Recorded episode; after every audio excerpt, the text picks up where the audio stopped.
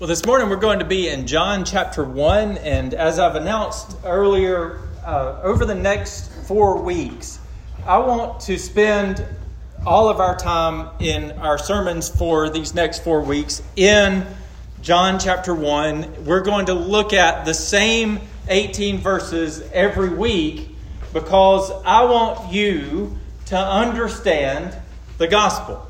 And so, over the next four weeks, I'm going to preach four sermons on the gospel. And this ver- these passage, or this passage, is to me one of the most important, uh, concise summations of the significance of who Jesus is and what He has done for us through the life, death, and resurrection that he brought for us. And so, over the next four weeks, we're going to read this each day or each uh, morning for our Sunday morning sermon. And then I want to give you a different aspect of the gospel. Now, uh, if you are not a believer and you're here today, uh, maybe you've been in church your whole life and you've heard the word gospel thrown around, or maybe you come this morning and this is the first time you're hearing the word gospel, other than maybe you've heard it in the term Southern gospel or heard it in the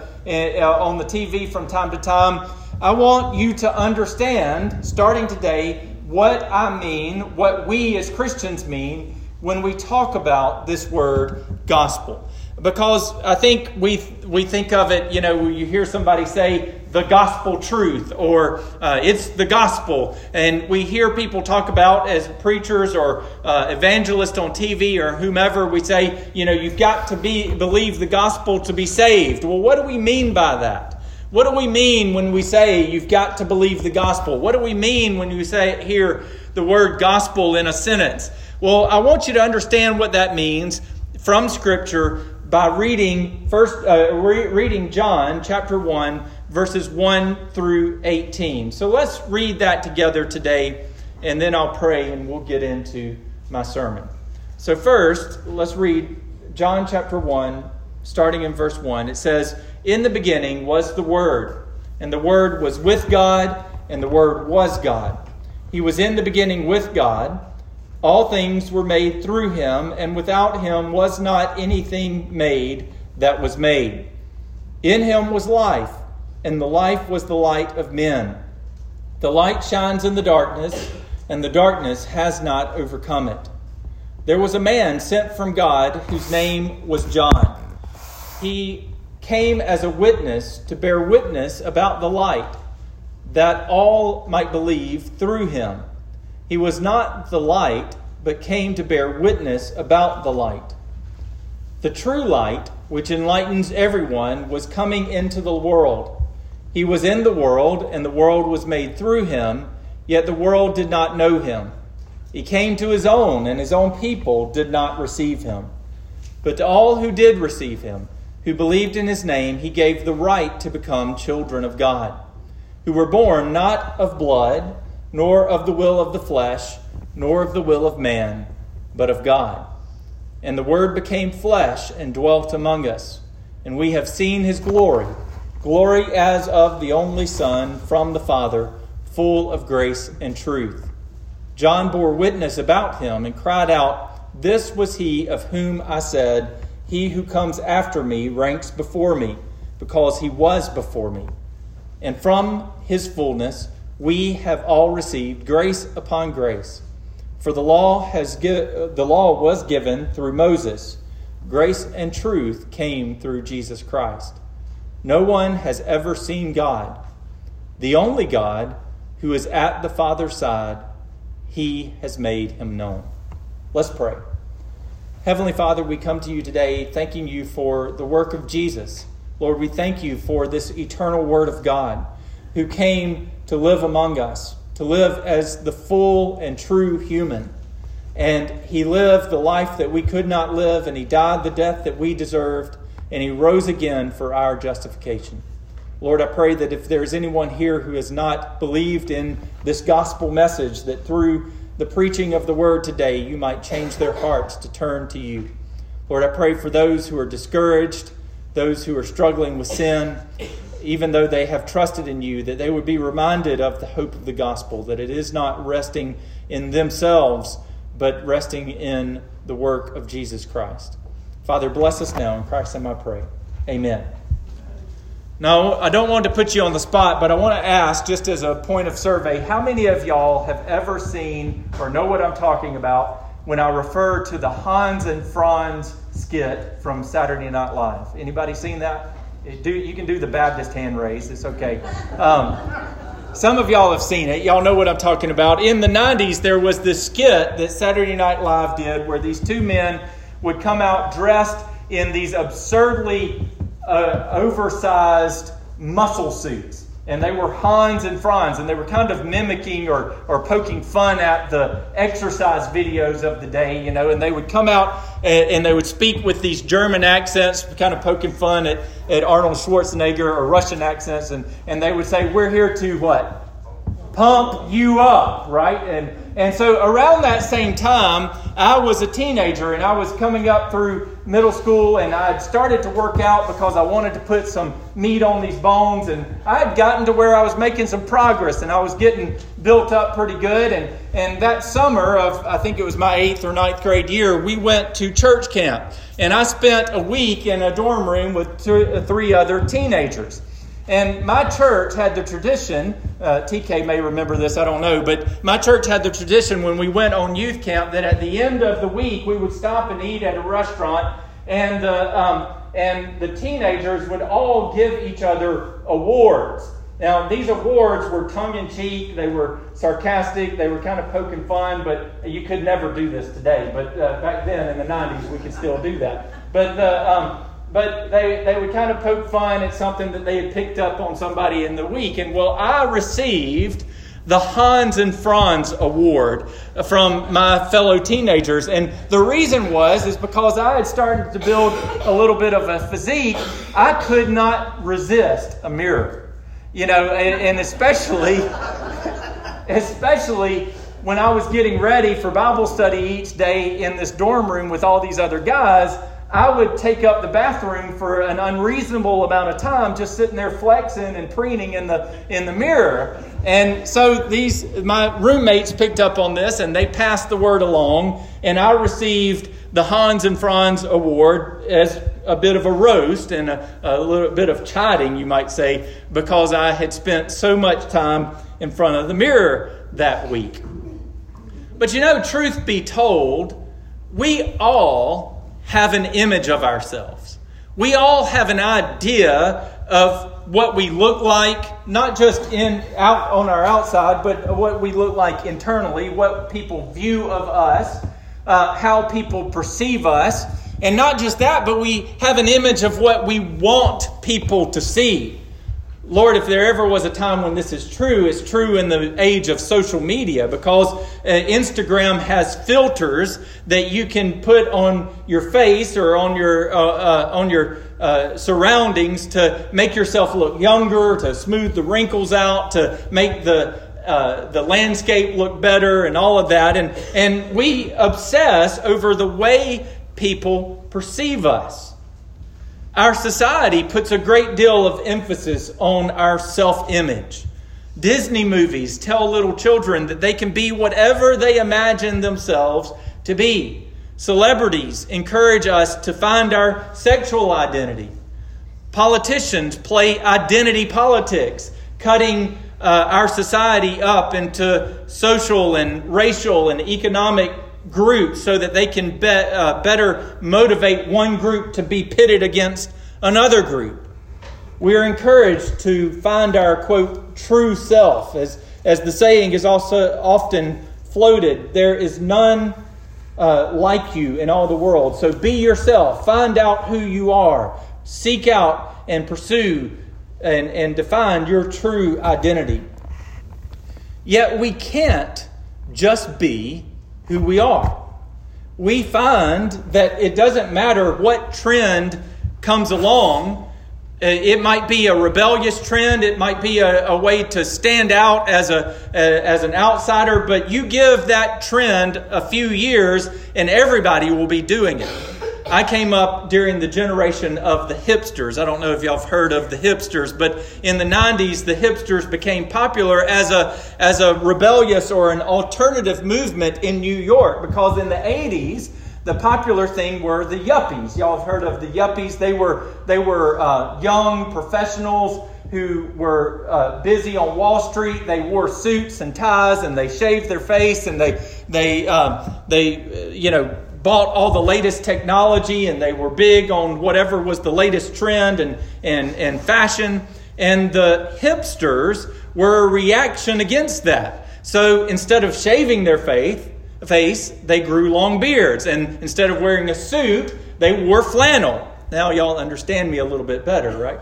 Uh, and instead of buying the latest thing, the latest gadget, they bought vintage products like record players. And so it, it was a rebellious act to uh, react against the current of culture and, and the times. But the interesting thing is that it didn't take long for this rebellious subculture to become the mainstream. And just the other day, I was in Walmart and I found something interesting. You know, you no longer have to go to some urban, uh, off the beaten path store to find a vinyl record anymore. You can just go to Walmart and buy a vinyl record now because this once subculture, this once alternative subculture, has become a part of the mainstream culture of my generation's time. See, we might think that we can define our own identity, but the truth is, humans were made to bear the image of another. In Genesis chapter 1, verse 26, at the height of his creative work, God declares, Let us make man in our image after our likeness. We were made to be defined by God. We were made to reflect back His glory. We were made to take His likeness, His image, into all the world. Yet, in one act of rebellion against God's creative purpose, our first parents, Adam and Eve, sought to define life by their own terms. In Genesis chapter 3, verse 5, Satan tempts Eve to eat of the forbidden fruit by telling her that she can be like God, knowing good and evil. You see, the temptation of the forbidden fruit was that Adam and Eve could be like God without God. It was a temptation to do things our own way, to define life by our own terms, to find our own identity apart from the way that God had made us. And the fall broke something in humanity. And this is self evidently true. In, it's interesting that in a society like ours, that encourages people to be individuals and encourages people to find their own identities, encourages people to blaze their own path, that at the very same time that that messaging has grown in our society, you can literally lay a line over the trajectory of that individualism with the suicide rate in our country. As we have promoted individualism and self centeredness and selfishness, at the same time, the, the suicide rate in our country has skyrocketed. We encourage young people to pursue their sexual desires wherever they might lead. And if it leads to pregnancy, then just get an abortion. But women who get an abortion, this is rarely said, but women who get an abortion are 80% more likely to struggle with depression and anxiety. We encourage gender fluidity, saying that you can be free to move between genders or just deny gender altogether. But yet, transgendered people are 20 times more likely to commit suicide than their mainstream counterparts. We encourage people to shake off the social norms of marriage and to uh, pursue whatever love interest you might uh, want. To, we endorse divorce for any reason. And yet, children who are raised by single family homes are 30% more likely to be lonely and dissatisfied with life. It is manifestly apparent that we cannot define for ourselves what it is to be truly human. So, how are we to know what it means to be truly human? Today, I have good news for you.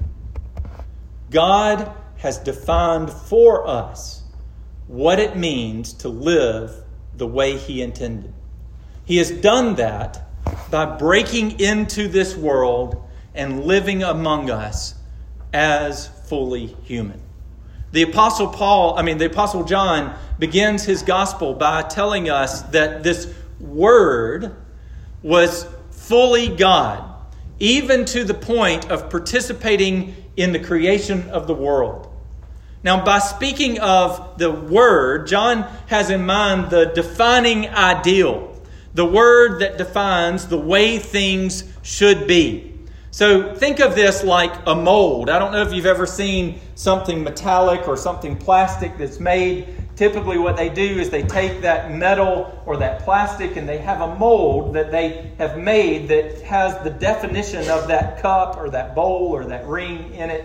And they pour that plastic or that uh, gold or silver or whatever into a hole in, in that mold. And that, that uh, plastic or gold cools and makes the cup or the bowl. Now, that mold is not a cup. That mold is not part of the thing that is made, but it defines what that cup will be.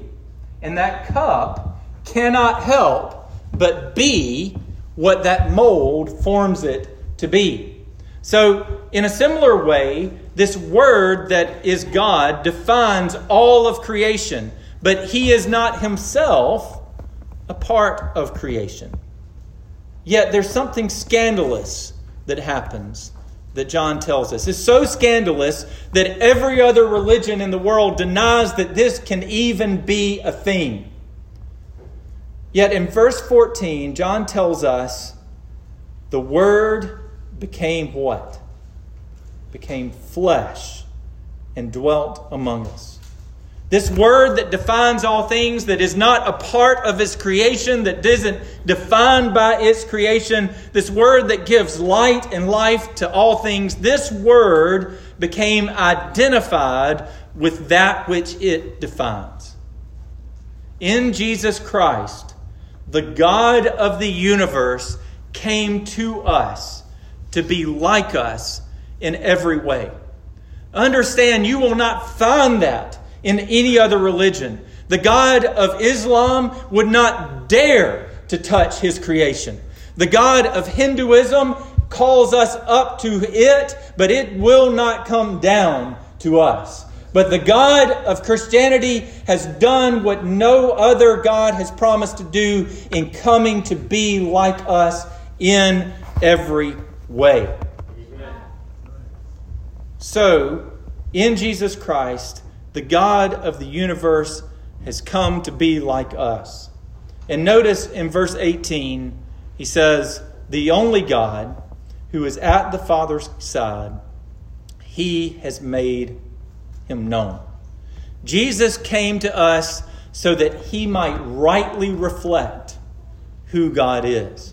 Because of the sin of Adam, we are broken image bearers.